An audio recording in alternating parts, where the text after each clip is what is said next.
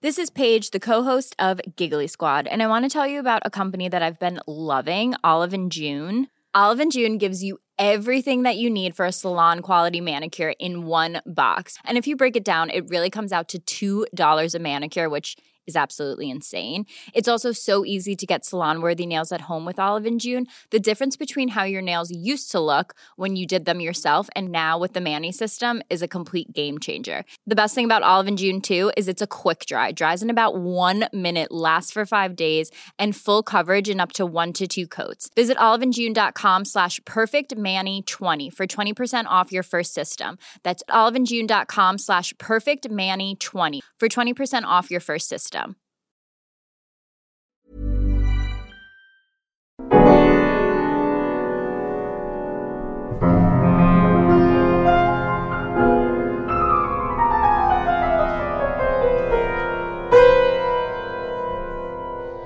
Fyra meter. Tjenare Anders Sparring! Ja men god morgon, god morgon. Hur är läget? Ja, det är bra. Ja. Det, är bara, det är bara bra. Ja, välkomna till Fyra meter, eh, den här eh, podden som vi har tillsammans för att eh, utröna om vi har något gemensamt mer än vår längd som är då i runda slängar två meter per prick. Får jag fråga exakt hur lång du är i millimeter räknat?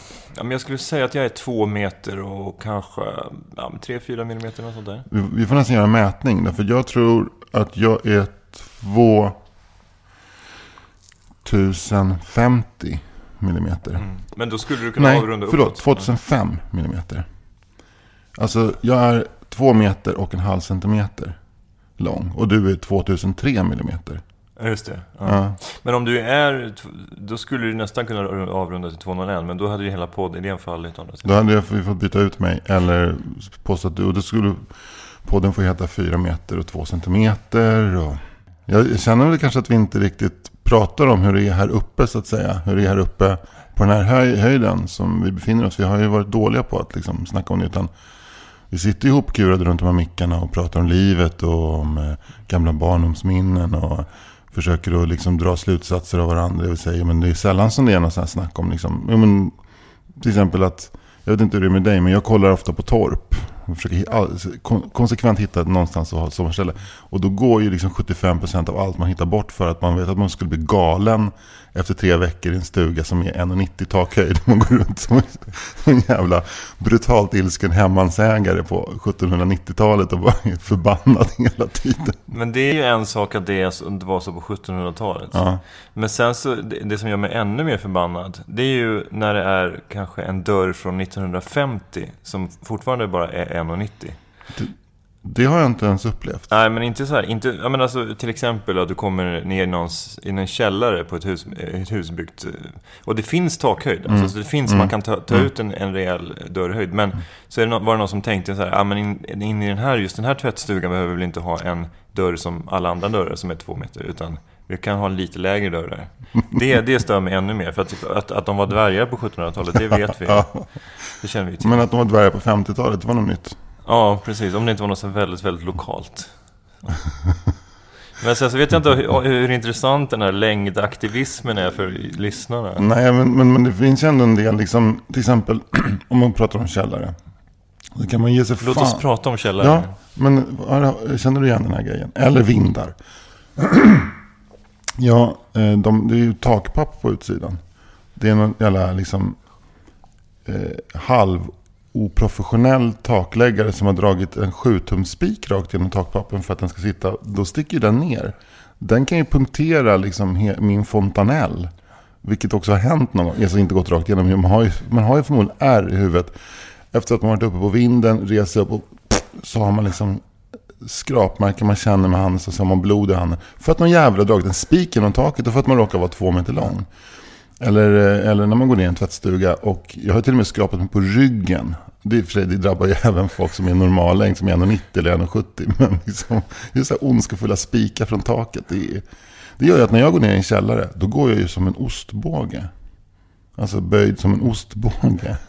Men följer den där eh, rörelsemönstret med upp sen? Att Mm. du, Det ser ut som någon typ av eh, varelse som precis har kommit upp ur havet. Ja. Ser ut som en, en gammal Valfrid Lindeman som har knäppt upp västen med gylfen. Precis, okej den här då.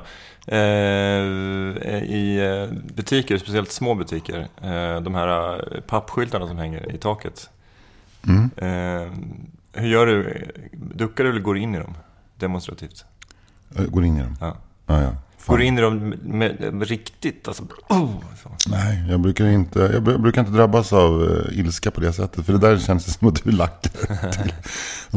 Men att man lämnar som en slags så här... Det är som att en ande har gått igenom rummet. Men, men eh, på min lokala ICA Bonden, så på, i korsningen Bondegatan, eller i korsningen faktiskt Skånegatan och Skötagatan. Konstaterar att det heter Bonden. Det väl något med kvarteret, skitsamma. Så... Väldigt bra köttdisk. Nej, de har ingen köttdisk. De hade, de hade en, en känd köttdisk på 90-talet. Ah, det var där kunde du köpa lamm innan lår. Och lamm innan lår kanske inte. Mer och mer lamm innerfilé. Du innan låret från ett lamm. Men det kanske finns vår. Det gör det säkert.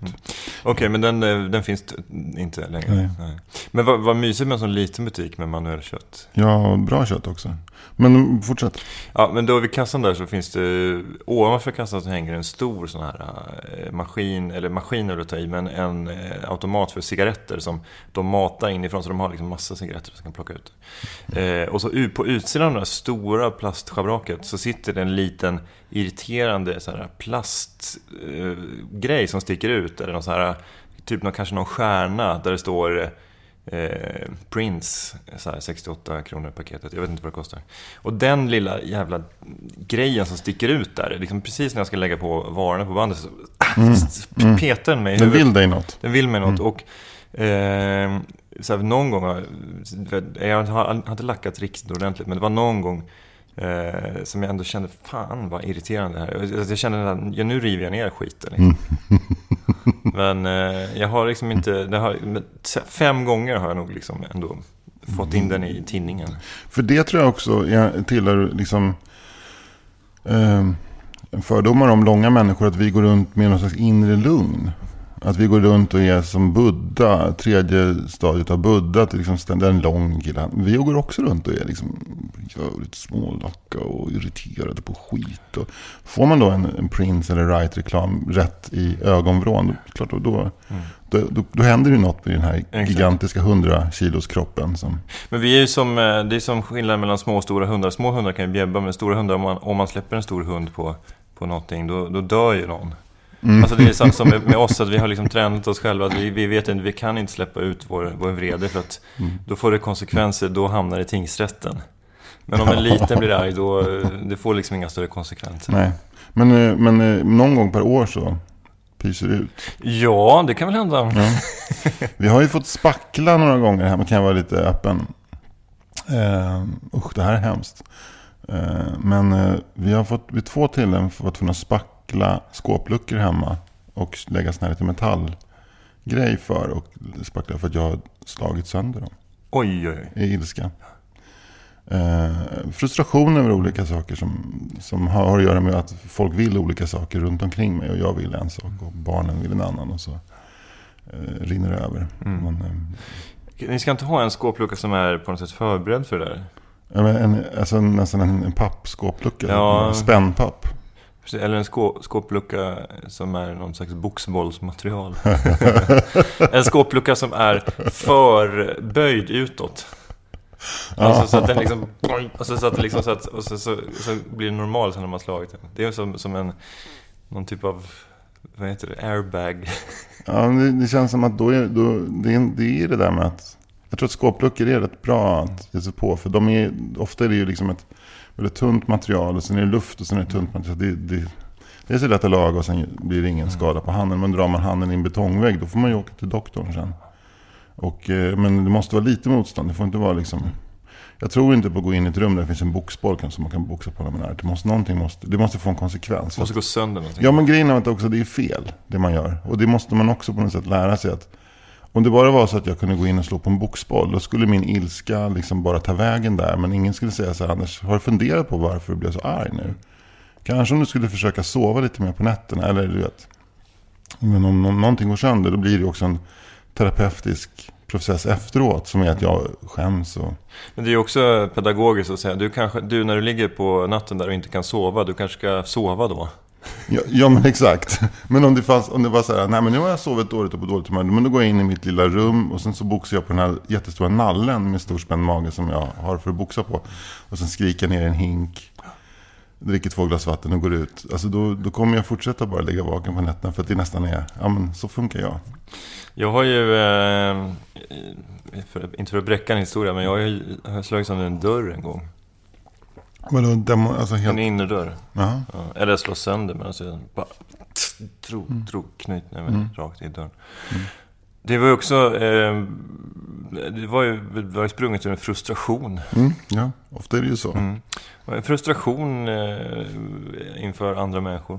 Och eh, min relation till andra människor. Mm. Var det på en offentlig plats eller var det? Nej, nej, det var hemma i hemmiljön. Ja, Mm. ja. Domestic door violence. Vill du berätta hela liksom, skeendet? Nej, men alltså det är ju det är korta ordalag. Så vad handlar det bara? Det var en tjej jag bodde med och eh, jag var svinfrustrerad eh, av olika skäl. Och sen så, så drog jag sönder en dörr och sen flyttade jag ut. Ja, så det var inte så att du liksom kom till sans? Och... Jo, men alltså grejen är att det flyttade ut, det var ganska långt senare tror jag. Okej. Men så det var sen att Hur vi- många dörrar senare? Men sen så den där, men det, är det som är jobbigt är ju att den där dörren, liksom, den ble- blev aldrig lagad. Den stod ju bara där som ett, som ett, ett vittnesbörd på dels min dåliga anger management eh, skills och dels på liksom hur, hur krackelerat vårt förhållande var. Ja, jag fattar. Det blev en, eh, en fin gestaltning av två saker. Det var som en, en, en madeleinekaka som man inte kunde komma ifrån. På något sätt. Alltså madeleinekakor har ju, har ju det, det positiva med sig att liksom, det är bara när man går in på, på ett fik som har madeleinekakor som man, som man blir förflyttad till sin eh, barndom utanför, utanför Paris någon gång vid i eh, förra, förra, förra sekelskiftet. Men, eh, men eh, den där dörren var den bara så varje morgon. God morgon Fritte, du har verkligen aggressionsproblem va? Eller hur är det? Du, förutom det där med dina aggressionsproblem. Du och din tjej, fan, det, är inte, det funkar inte så bra just nu eller? Har ni... Har det med dina aggressionsproblem att göra eller är aggressionsproblemen ett, liksom, ett symptom på att ni har det så dåligt? Roligt. Det var ju efter det jag flyttade till... Eh, då flyttade jag ihop med Kim W. Andersson. Vet du vem det är? Ja, Serietecknare. Ja, ja Mm. Eh, han bodde med sin dåvarande tjej i en liten lägenhet i Solberga. Mm. Som är, Solberga är ju ett på lite, lite bortglömt kan man säga. Det är det som en del av Stockholm som, som eh, är väldigt fascinerande. Det, är, det ligger då mellan Älvsjö station, som är en, en pendelstation, och Telefonplan kan man säga. Som är, och däremellan ligger då Västberg, Västberga industriområde med ett stort Coop och en massa småindustrier, en McDonalds och en OKQ8-mack. Eh, faktiskt då också. Ja, för, eh, för att koppla till ett tidigare Jag avsnitt. bara passa på att nämna det till OKQ8 om ni hör det här. Att nu har vi nämnt er tre gånger tror jag i tre olika avsnitt. Fortsätt Nisse. Men jag, jag Eh, har också fortsätt, fått, Fritte. eh, ska jag säga, flera shoutouts från folk i sociala medier och mail. Eh, så här, i helt andra frågor också. Det var när jag, jag bad om en bild till min andra podd på en eh, medverkande. Så skickade hennes man en, eh, alltså hej jag blev ombedd av, av min fru att skicka den här bilden. Eh, PS, jag är också OKQ8. Ja, det är underbart. Ja, bara lite så här, en subtil. Ja. Så det är en big shoutout Ja. till, eh, till den, den personen som jag inte behöver outa, men är väldigt trevligt att du lyssnar. Om du lyssnar. Uh, Jag, jo, jag, men, jag är också OKQ8. ja, det är bra. Men, men, men Solberga då är ett litet område som ligger lite sådär bortom då de kommunala kommunikationsmönstren. Alltså det, finns, det går någon buss förbi där, mellan Telefonplan och Älvsjö station. Mm. Som går var 12 minut eller något sånt där. Men det är som ett litet bortglömt stycke Stockholm. Det är precis, det är som det där konstiga väcket som blir i kartan. När man, alltså den går inte riktigt ihop. Nej, nej. Men här. Och eh, Solberga, alltså, i alla fall den gamla delen av Solberga, det är ju då mm, funkishus från 40-50-tal. Eh, trevånings så här lamellhus och sen är det något så här litet punkthus för att då accentuera någon typ av centrumbildning. Där det en gång i tiden låg en att, att man konsum... inventerar någon slags downtown. Ja, exakt. Ja, men det var ju så här, det var ju, ett- apropå då stadsbyggnadspolitik, så det var ju ett, ett, ett sätt att, att, eh, alltså inte bara Vällingby och sådana stora eh, centra byggde ju en, en litet höghus för att markera, utan det var ju så här, varenda litet torg skulle ha en liten så här accent, liksom, liksom, som en litet snitsigt streck upp i skyn. Så. Men eh, där låg det säkert från början då kanske en, eh, en Coop eller Konsum och sen så kanske det låg en liten ja, en mjölkbutik kanske till och med. Och någon skomakare och något sånt där, Mm. en blomsteraffär. Men nu idag så ligger det kanske något, något som är, eh, kanske var en fastighetsförmedling från början men nu bara är något skyltfönster för en fast- fastighetsförmedling någon annanstans. Ja, exakt. Och, en thai-massage kan det ligga. Det kan göra. Och eh, sen kan det ligga någon... Eventuellt kan det ligga någon som säljer så här, eh, en gymgrossist. Ja, just det. Som säljer så här proteinpulver. Ja. Och som kanske inte har sin stora trafik just där på vägen utanför. Men som jobbar mest postorder. Men som ändå har ett fysiskt skyltfönster. Just det, just det. Så var det när jag jobbade på dagis i slutet på 80-talet. Och det var ju redan då var ju de här småcentrumen stendöda. De dog ju på 50-talet. Så åkte vi alltid till Västertorp Ehm, en gång om året och köpte förbrukningsmaterial i just en sån här lokal som var en gammal mjölkbutik där någon hade sålde liksom leksaker och förbrukningsmaterial till daghem. Och det var liksom att gå in i en leksaksaffär med lite, lite tråkigare leksaker. Liksom lite ordentligare trätåg och lite större klossar. Och, liksom här, och vänster, så här sax för vänsterhänta och eh, plastelina och, och fingerfärg och rullpapper. Det var ju faktiskt rätt roligt att gå dit gick man dit med ett litet kontokort från dagen så köpte man så åkte man hem. Med stora rull, såna här Dramaten, såna här vagnar på tunnelbanan. Vad mysigt med sådana där papper som man, man kunde rulla ut och skapa Ja, på. ja. Fantastiskt. klistrar ni löv på det där pappret? Det kan du ge det på. Vi har också att många barn kom hem med lite blå färg på fötterna och eh, dagen på satte deras fotavtryck. Jag kommer ihåg en gång så var det på en annan avdelning så var det ett gäng ungar som satte, gjorde små handavtryck på ett papper. Och sen så eh, gick jag in där och såg det här pappret och så snabbt som fan så målade jag min egen hand och f- satte dit en hand. Och då blev den förskolläraren rädd när hon såg det.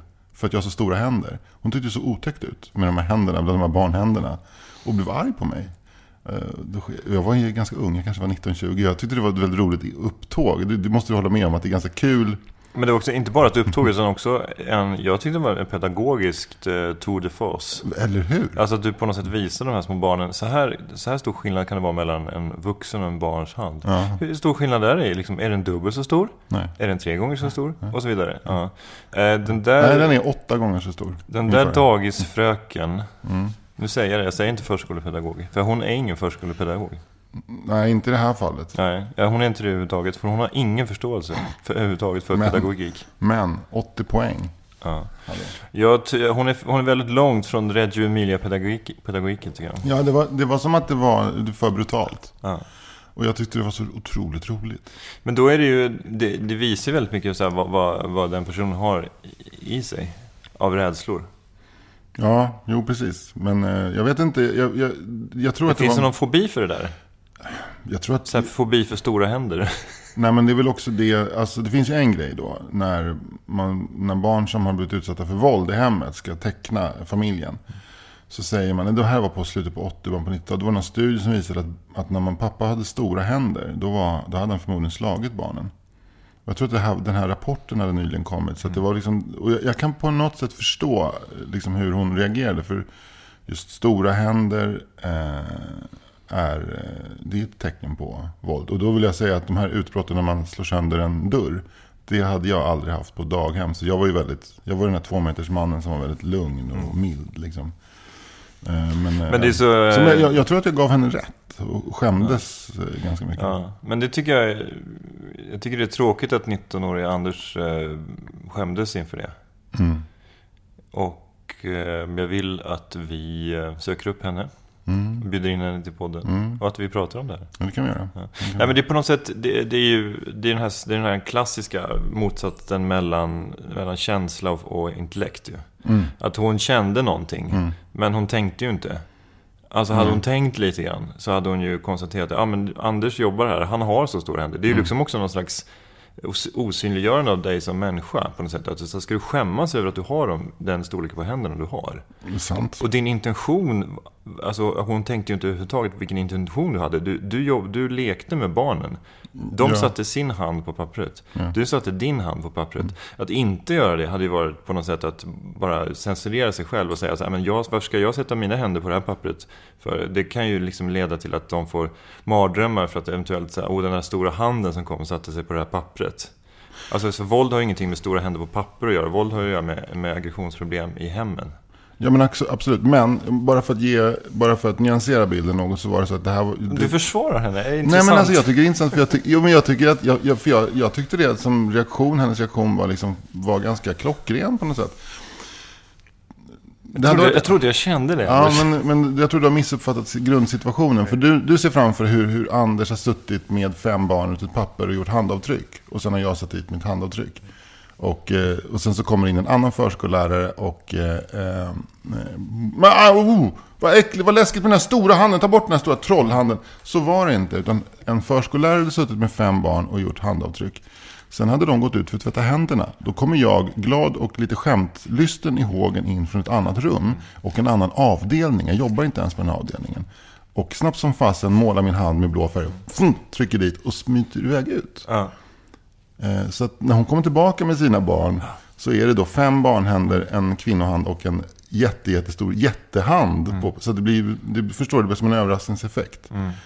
Eh, Men jag, jag, jag tror faktiskt att jag fick en ganska rejäl reprimand och att jag hade typ förstört den här handkartan. Jag tror inte att barnen tyckte det. Men, Nej. Men då, då, är det, men då avslöjas... men fattar du, fattar du liksom den lilla skill- nyansskillnaden? Ja, men då har jag två nya Mm. saker att, att anföra här. Det ena är det där med att, att du hade förstört den. Alltså menar, allt som barn gör på dagis är ju förstört från början. För det första.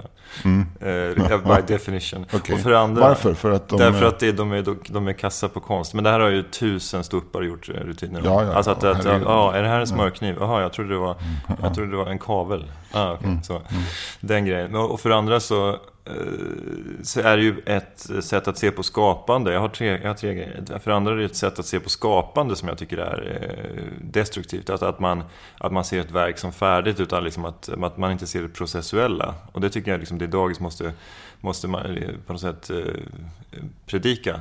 Att eh, ja, men det här vi gör nu är en process och så här, det är inte så att, så här, om, speciellt om det är ett verk som flera liksom kan interagera och sätta sina händer på.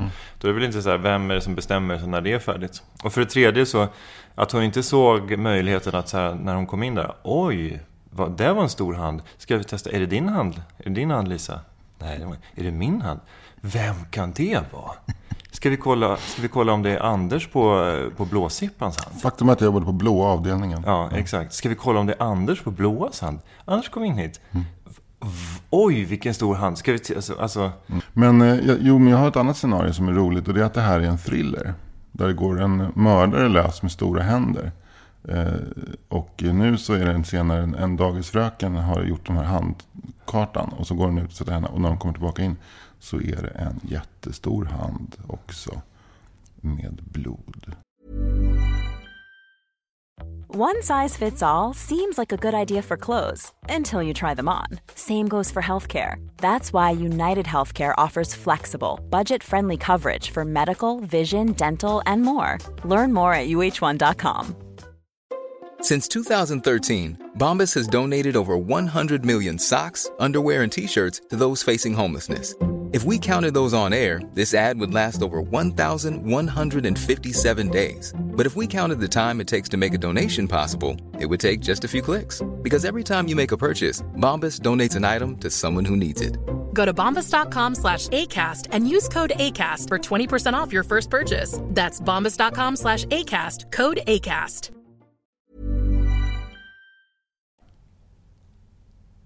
Kom, kom du ihåg att vi var pratade om Solberga? Ja, just det. Precis, du bodde i Solberga. Ja. ja. Men eh, det var en sån här eh, intressant eh, liten, litet bostadsområde. För det var, det var som att det var bortglömt av, av, av samhället på något sätt. Det, så, det, det var ganska, ganska skeva personligheter som bodde där. Mycket, mycket alkoholiserade gubbar med trebenta hundar. Eh, mycket skrik och bök i lägenheterna. Det, en gång så, så satt vi och grillade nere på gården och så kom en av de här eh, som bodde under oss, eh, ganska gravt alkoholiserad man. Eh, och han, han, han öppnade porten, hans hund sprang ut. Vet, sprang in i en cykel som kom förbi och bara cykeln ramlade och blev skitförbannad på gubbe. Gubbe skällde, hunden skällde. Hunden klarade sig eh, tursamt nog ganska väl. Sådär. Han hamnade liksom inte i ett hjul utan liksom så eh, och hunden linkade iväg och han muttrade där. Och sen så hela tiden skulle han komma fram och så vi satt ett gäng så här, eh, någorlunda lyckade eh, så här, människor mellan så här, 25 och 40 så där, och grillade, grillade korv och hade lite så här, fin öl. Men, men håll med om att din benägenhet att damma till en dörr eh, sjönk när liksom den yttre frustrationen mer mot, kanske spelade mot din inre. För jag kan tänka mig att det här läget när du drog näven i en dörr det skedde i någon form av så här, miljö där alla har det bra och det är fint och det är ordnat runt omkring. Och så här. Ja, mer så. Så du gick runt och kände dig som Shrek liksom, i människobyn? Ja, men lite så. Men det var, det, apropå det här med längd, så den lägenheten vi bodde i då, när jag drämde handen i en dörr, den var ju, den var ju väldigt liten. Eh, så det fanns ju någon slags inbyggd klaustrofobi i, det, i detta. Satan. Ja. Satan. Ja, det, var, det, var, det var någonting, eh, det var inte obehagligt där. Roligt, det skulle vara kul att följa med dig på en, en husvagnssemester någon gång. Det kommer aldrig hända. Nej men alltså på något sätt. Jag tror i och för sig att jag, det har inget problem med små utrymmen om jag på något sätt är förberedd på det. Mm. Eh, för att, jag menar, om jag tänker mig en vecka i husvagn med, med min tjej och vår son eller med någon kompis eller vad det kan vara, så har jag nog inga problem med det. Mm. Men det är väl det är väl när man på något sätt tvingas in i någon situation där det liksom den här klaustrofobin kommer krypa. Mm. Det, är då, det är då det är obehagligt. Jag, mm. jag tycker ju att det är ganska obehagligt att åka tunnelbana. Jag får lite klaustrofobi-känsla när det är mycket folk på tunnelbanan. Men, och jag vet inte om det är extra mycket för att jag är liksom 30% större än alla andra. Mm. Men jag, ibland inbillar jag mig det. För att det är ju allting när man sitter på ett säte. Man liksom trycker ihop Men jag sin tror, jag tror också att det har att göra med det där att när man är så stor som vi är så har man varit, alltid varit tvungen att bära lite bara, vad ska man säga, man var tvungen att härbärgera eh, känslor som mindre människor kan få ur sig lätt som helst. Alltså en, en, en, liten, en liten kar på 1,68, eh, han kan fräsa åt vem man vill och liksom fara ut. Därför att det blir ingen effekt. Det är som du sa med hundarna. Medan du och jag som är så stora, vi måste alltid vara försiktiga och tänka på att vi har en, en djupare röst, vi har större och längre och starkare muskler, vi måste vara försiktiga. Och därför blir liksom, man samlar väldigt mycket frustration och ångest inom sig. Och just på tunnelbanan, där är man, utsätts man ju också för så mycket intryck som, eh, som, eh, man, eh, som man skulle vilja få ur sig. Men som man, man snällt får härbärgera. Men det där, det där tror jag absolut har att göra med att du är stor. Mm. Och att du inte håller på med någon form av kampsport. Eller, utan att du liksom också jobbar väldigt mycket, som jag ser det. Så jobbar ju du väldigt mycket med ditt huvud och med dina fingrar. Liksom. Det är de, det är de delar av din kropp som jobbar mest. Sen så resten är mest någonting som du bara liksom släpar runt på. Där du samlar ilska och frustration och rädsla. Glömde pungen. Den jobbar. Den jobbar. Fyra meter. Du, intressant roligt att prata om tunnelbanan. Eh, vi har ju redan varit inne på Stockholms förorter här och pratat Solberga som eh, ligger då strax söder om eh, Södermalm. Och kan man säga att ett jävligt långt stenkast rakt över Årsta ner lite innan Älvsjö station. Ta gärna upp en karta, du som inte bor i Stockholm, och titta på, på, på det här Solberga ligger. Och vi skulle kunna någon gång också kunna ordna en vandring genom Solberga, du och jag, med lyssnare. Längre fram, kanske när vi är på avsnitt 100 eller någonting. Mm.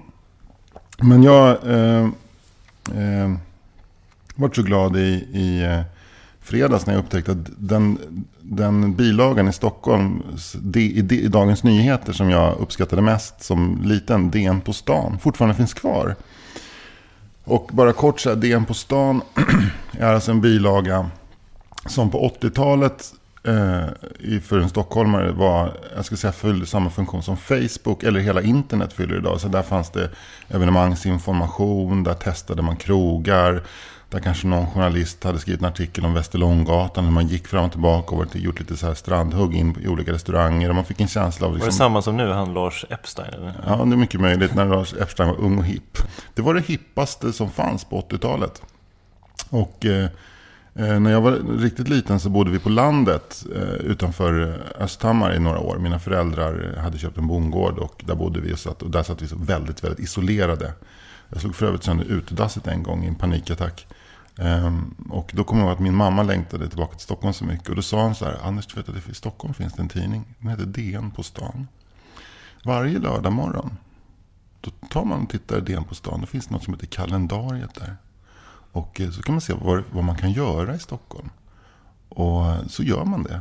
Och jag var så här, och det- är gratis? Ja, det är ofta mycket gratis här. Det kan vara någon konsert i någon park. Eller det kan vara någon, kanske någon textilutställning i något rum inne på Södermalm. Eller det kan vara någon, det kan vara något nytt café som har invigts. Eller det kan vara en demonstration. Wow, en demonstration. Wow. Oh, oh. Och sen så då mycket... Mamma, you had me at textilutställning. Ja, jag, jag kommer att jag och min morsa, vi längtade så mycket till Stockholm. Men var det mer din mamma, alltså var din pappa mer i så här Lantis? ja, han, gröna vågor? ja, han gillade att bo på landet. Ja. Så, men var det så att din mamma på något sätt startade ett projekt med dig, dig och dina syskon för liksom sån hemlig eh, återvändaraktion? Ja, Lite som att vi, hon sådde lite split tror jag i familjen. Eh, Och hon hade bara mig med sig. Brorsan älskade att bo på landet. eh, Farsan älskade det. Eh, Mina syrror var så små. Jag jag vet inte om Carolina tror jag också eh, inte gillade så mycket att bo på landet. För hon hade inga kompisar. Hon var fem sex år. Jenny var nyfödd. Jag tror att, eh, men jag tror att det var ett ganska enhälligt beslut att flytta därifrån. När eh, morsan till slut eh, sa nu flyttar vi och så sökte de jobb på Långbro sjukhus och började hon jobba på en mentalskötare. Farsan fick jobb på ett alkoholisthem som heter Krinolinen som låg i Fruängen och vi fick en tjänstebostad i Fruängen, en trea eh, på 72 kvadrat eh, precis invid E4. Eh, där liksom det var trafik hela tiden. Och dit flyttade vi då från landet, mamma, pappa, fyra barn in i den här trean på 72. Och tog DN. Och det var så jävla nice, hösten 81. Och då var det, nu ska jag komma till min sak. För att eh, det här var ju det ballaste, häftigaste DN på stan eh, som fanns. Och eh, på framsidan så var det tre killar från Rågsved. Eh, Fjodor, Tåström och Gurra som stod vid tunnelbanestation tunnelbanestationen Rågsved på en bild. Och så, då känner man bara så här, det, det, här, det är nu, det här är så nu. Och jag kommer ihåg, jag började i Fruängsskolan och, och liksom typ dag tre var det någon brud som bara, jag var på Ebba Grön-konsert igår, var Högdalen. Så här, man bara, shit, det här händer, wow, wow, wow. Så här. Och sen, har- sen har tiden gått på något sätt och DN på stan har fallit bort. Sen kom Nöjesguiden, blev ballaste på 90-talet och sen kom på något sätt nya medier och en ny tid och nya människor. Och och jag har blivit 47 och eh, Tåström fyller 59 i år. Och så, här. Nu så, så öppnade jag upp DN och upptäckte att det finns en bilaga fortfarande som heter DN på stan. Och vem är på omslaget? Jo, Gurra ifrån Ebba Grön. Som står och hänger vid en tunnelbaneskylt där det står Farsta. Och man känner så här, det här är, det här är så som liksom, tiden har gått. För här står det fem män då. Där är fem gamla punkare. Det är medlemmar från band som Ebba Grön och Grisen Skriker. Eh, de står vid en tunnelbaneskylt, det står Farsta. Men de ser inte ut som några punkrockare direkt. Utan eh, det här ser ut som ett litet medborgargarde. Eller, eh, Ja, men de ser lite, man, man kan ändå se nästan att det inte är ett medborgargarde på något sätt. på sjalarna eller på... Ja, en har någon som skulle kunna likna en Palestina-sjal och det han som står längst till vänster, han ser, han ser, han ser så himla inte, han skriker, jag är inte med i ett medborgargarde. Han ja. Ja. Han, det här står en, en karl som ser ut som en keramiker verkligen med eh, öppen, eh, någon form av skinnkavaj, eh, t-shirt under och en blå sotarmössa. Han ser väldigt eh, oaggressiv ut. Men han är en sån där person tror jag som, han har lite underhudsfett. Så att han, han går omkring med, han, han, kan, han kan gå omkring med den här, en t-shirt och en skinnkavaj året runt. Han behöver liksom inte byta. Eh, han kan ha det sommar och som vinter. Så han, han, reglerar sin kroppstemperatur på, på ett helt annat sätt Ja. än vad vi andra gör. Men, alltså, men det är ju oerhört vanskligt såklart att säga vilka som ser ut som de skulle kunna vara med i ett medborgargarde eller inte. Men det, Men det, det jag gillar mest med den här framsidan, det är ju ändå att, att eh, det är en liten, liten post-it-lapp då. Gul post-it-lapp som är så här, där det står punken lever! Utropstecken. Och sen är den fastsatt med en säkerhetsnål för att markera Punk. punk.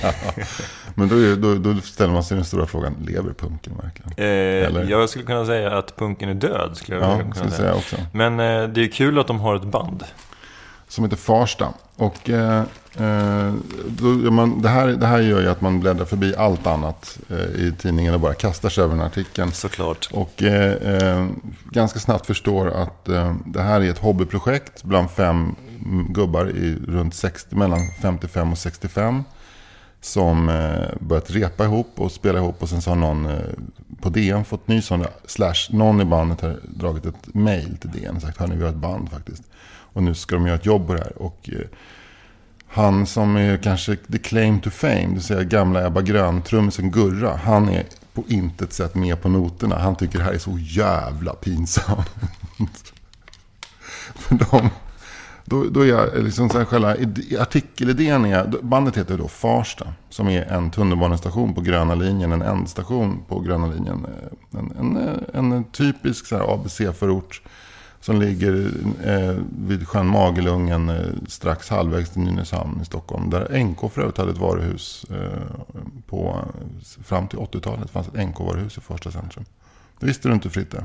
Nej, det visste jag inte, men Farsta centrum har jag varit i flera Mm, gånger. mm, och det är, det är trevligt tycker Du jag. kommer ju få åka dit oftare också, så det finns en, en, en helgöppen barnakut där. Som, så fort som du tror att din son Bosse har öroninflammation, då är det bara sätta sig på tunnelbanan och åka till. Okej. Och när du kommer dit så kommer du få beskedet, ja det här är en helgöppen barnakut. Ditt barn behöver göra en utredning, så att du får gå till Saxka på måndag morgon. Och så eventuellt så kommer du att slå sönder en dörr där. Mm. Så jävla frustrerande. Vi kan skriva ut Kolbepenin om vi vet att han har öroninflammation. Min fru kan skriva ut bara, Hej! Hej, hej, hej! Inte för att skryta, men... Men hon, hon, är, hon, är, hon är en neurolog va? Ja. Så hon skulle också kunna slänga upp det på köksbordet och, och, och kirra till liksom en snabb lobotomi.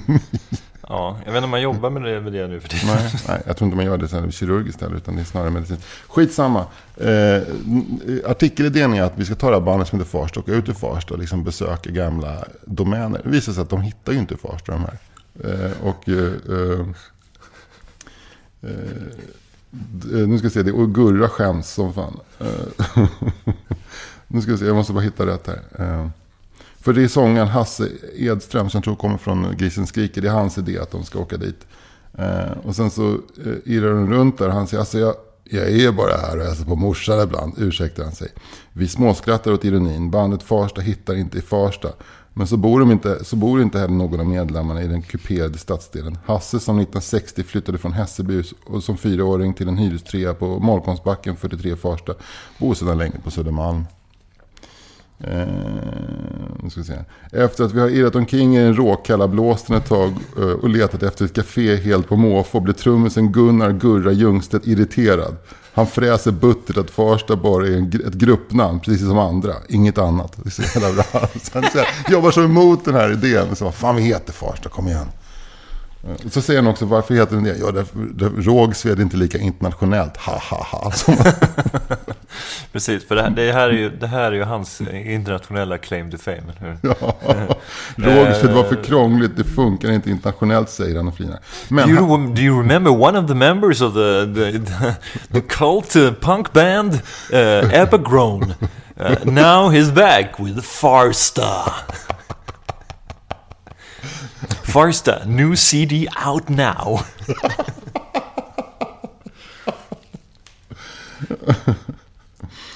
men eh, då tycker Hasse eh, Edström att det börjar bli genant och eh, så han känner att han måste ta tillbaka allvaret. Så, så kommer det stycket.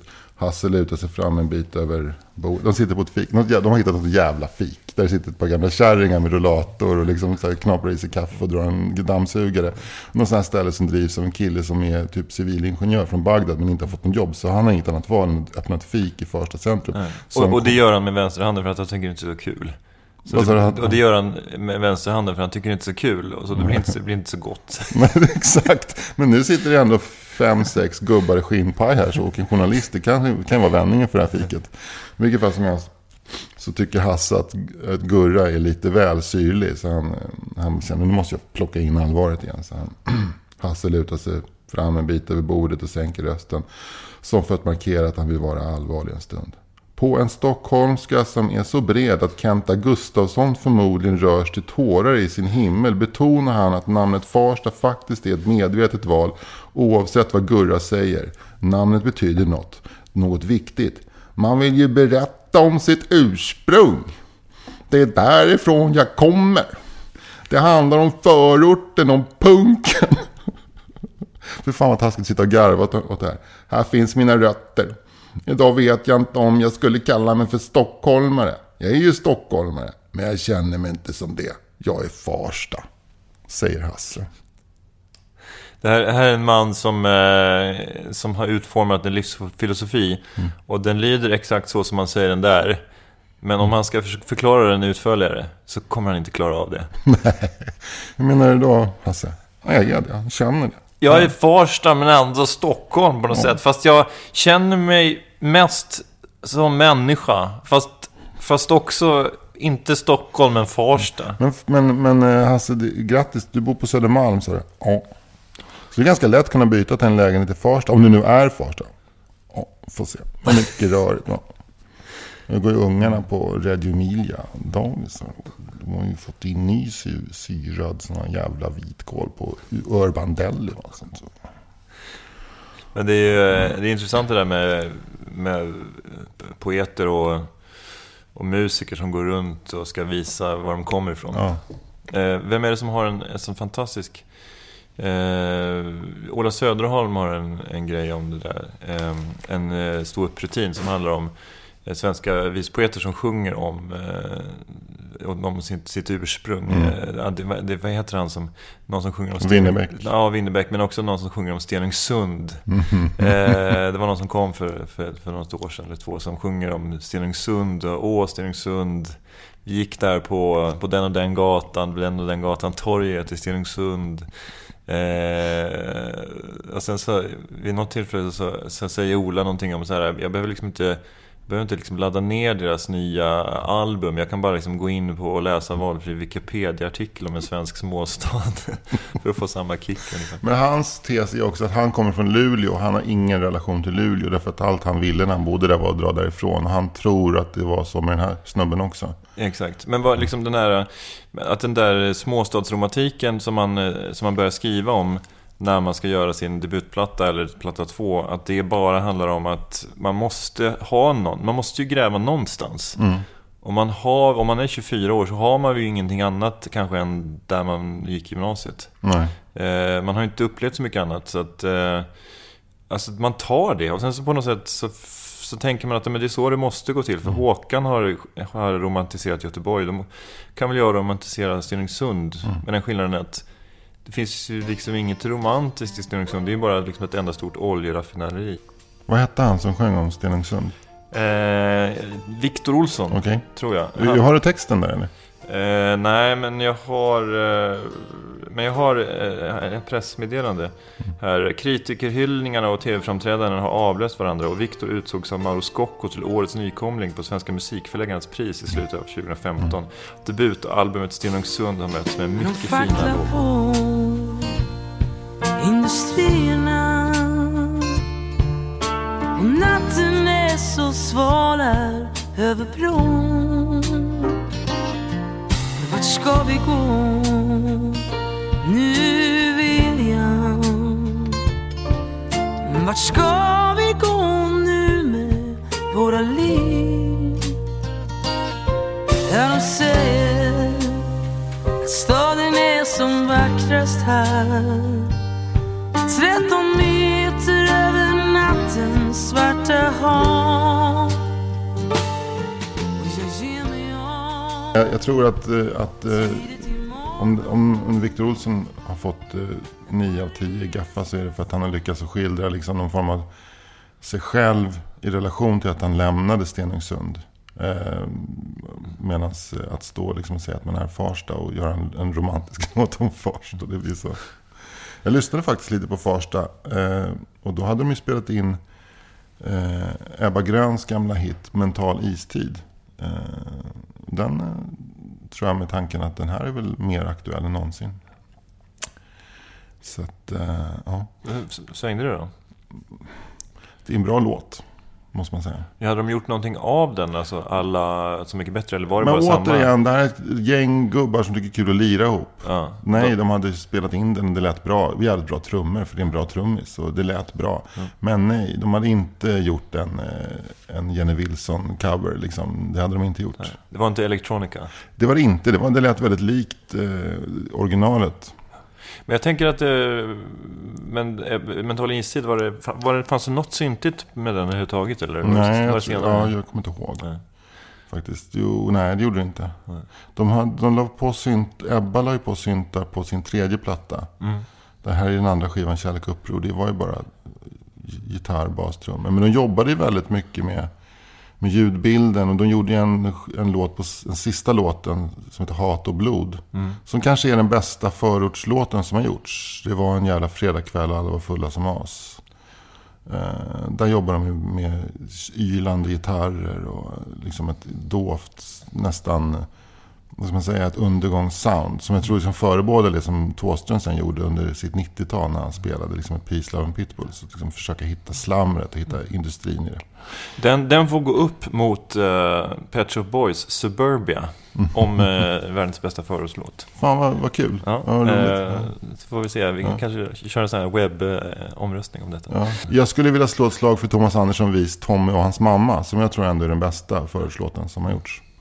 Eh, Det är så spännande att se vilken låt vi lägger som avslutning på den här, det här avsnittet. Ja. Eh, men du, nu ska vi plugga grejer. Ja, och vi eh, vi, vi behöver kanske inte göra någon jättereklam för uppesittarkvällen. För det känns som att det börjar fyllas på nu. Så Mm. vi kom inte, eller? Ja, Jag tror att vi, vi är klara. Den är full och tack alla ni som har gått in och stött oss på Patreon. Vi kommer att, att starta upp ett nytt Patreon-projekt efter jul. Med nya mål i sikte. Ehm, men nu så är vi i hamn med det den här gången. Tack alla ni som, ni som har gått in och stött oss. Ni är välkomna hit. Vi kommer att skicka separata inbjudningar till er. Sen så skulle jag också vilja göra lite reklam för eh, en kväll som är den 8 i 12 på eh, Bonden bar. Där en kompis till mig som heter Fritte Fritzson och en annan kompis till mig som heter Marcus Johansson har en stand-up-klubb som heter Oslipat. Där vi ska tolka Bob Dylan. Och det, har du börjat skriva skämt på din Dylan-låt? Eh, lite grann. Har du börjat skriva skämt Mm. Ja, på din Dylan-låt? en ingång. Ja. Vilken låt ska du tolka? Det vill jag inte säga för det blir inte så kul. Nej, eh, då låter vi det vara Mm. osagt. Eh, jag skulle vilja göra reklam för en kompis till mig som har en eh, standup-klubb som heter Anders och Nisse presenterar Henrik som presenterar skämten. Mm. Tillsammans med två andra kompisar till mig som heter Nisse och Henrik.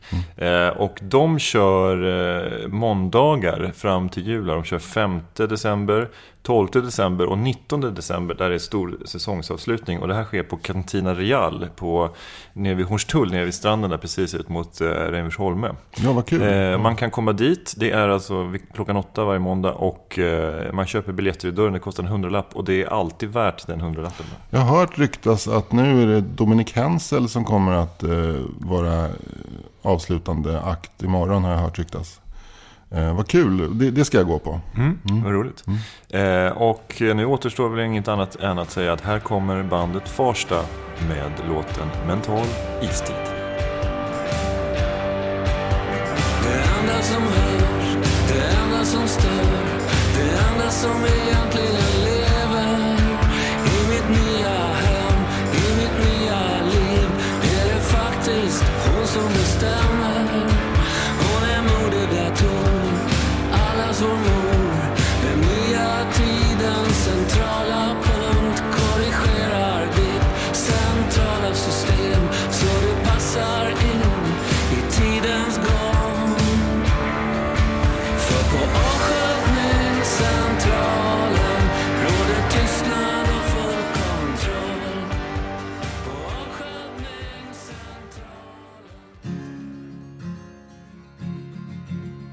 Den här doften av kastanjegräs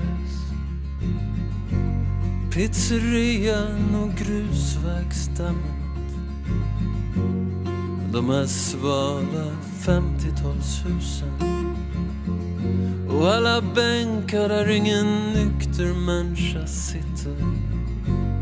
Jag är tillbaks där det började en gång. Det var ju ett annat liv. Känns det som Samma ljud när tunnelbanan stannar Samma människa, ändå en helt annan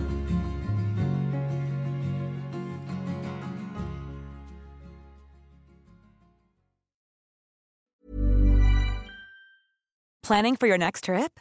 Elevate your travel style with Quince. Quince has all the jet setting essentials you'll want for your next getaway, like European linen, premium luggage options, buttery soft Italian leather bags, and so much more. And is all priced at 50 to 80% less than similar brands. Plus, Quince only works with factories that use safe and ethical manufacturing practices. Pack your bags with high-quality essentials you'll be wearing for vacations to come with Quince. Go to quince.com slash pack for free shipping and 365-day returns.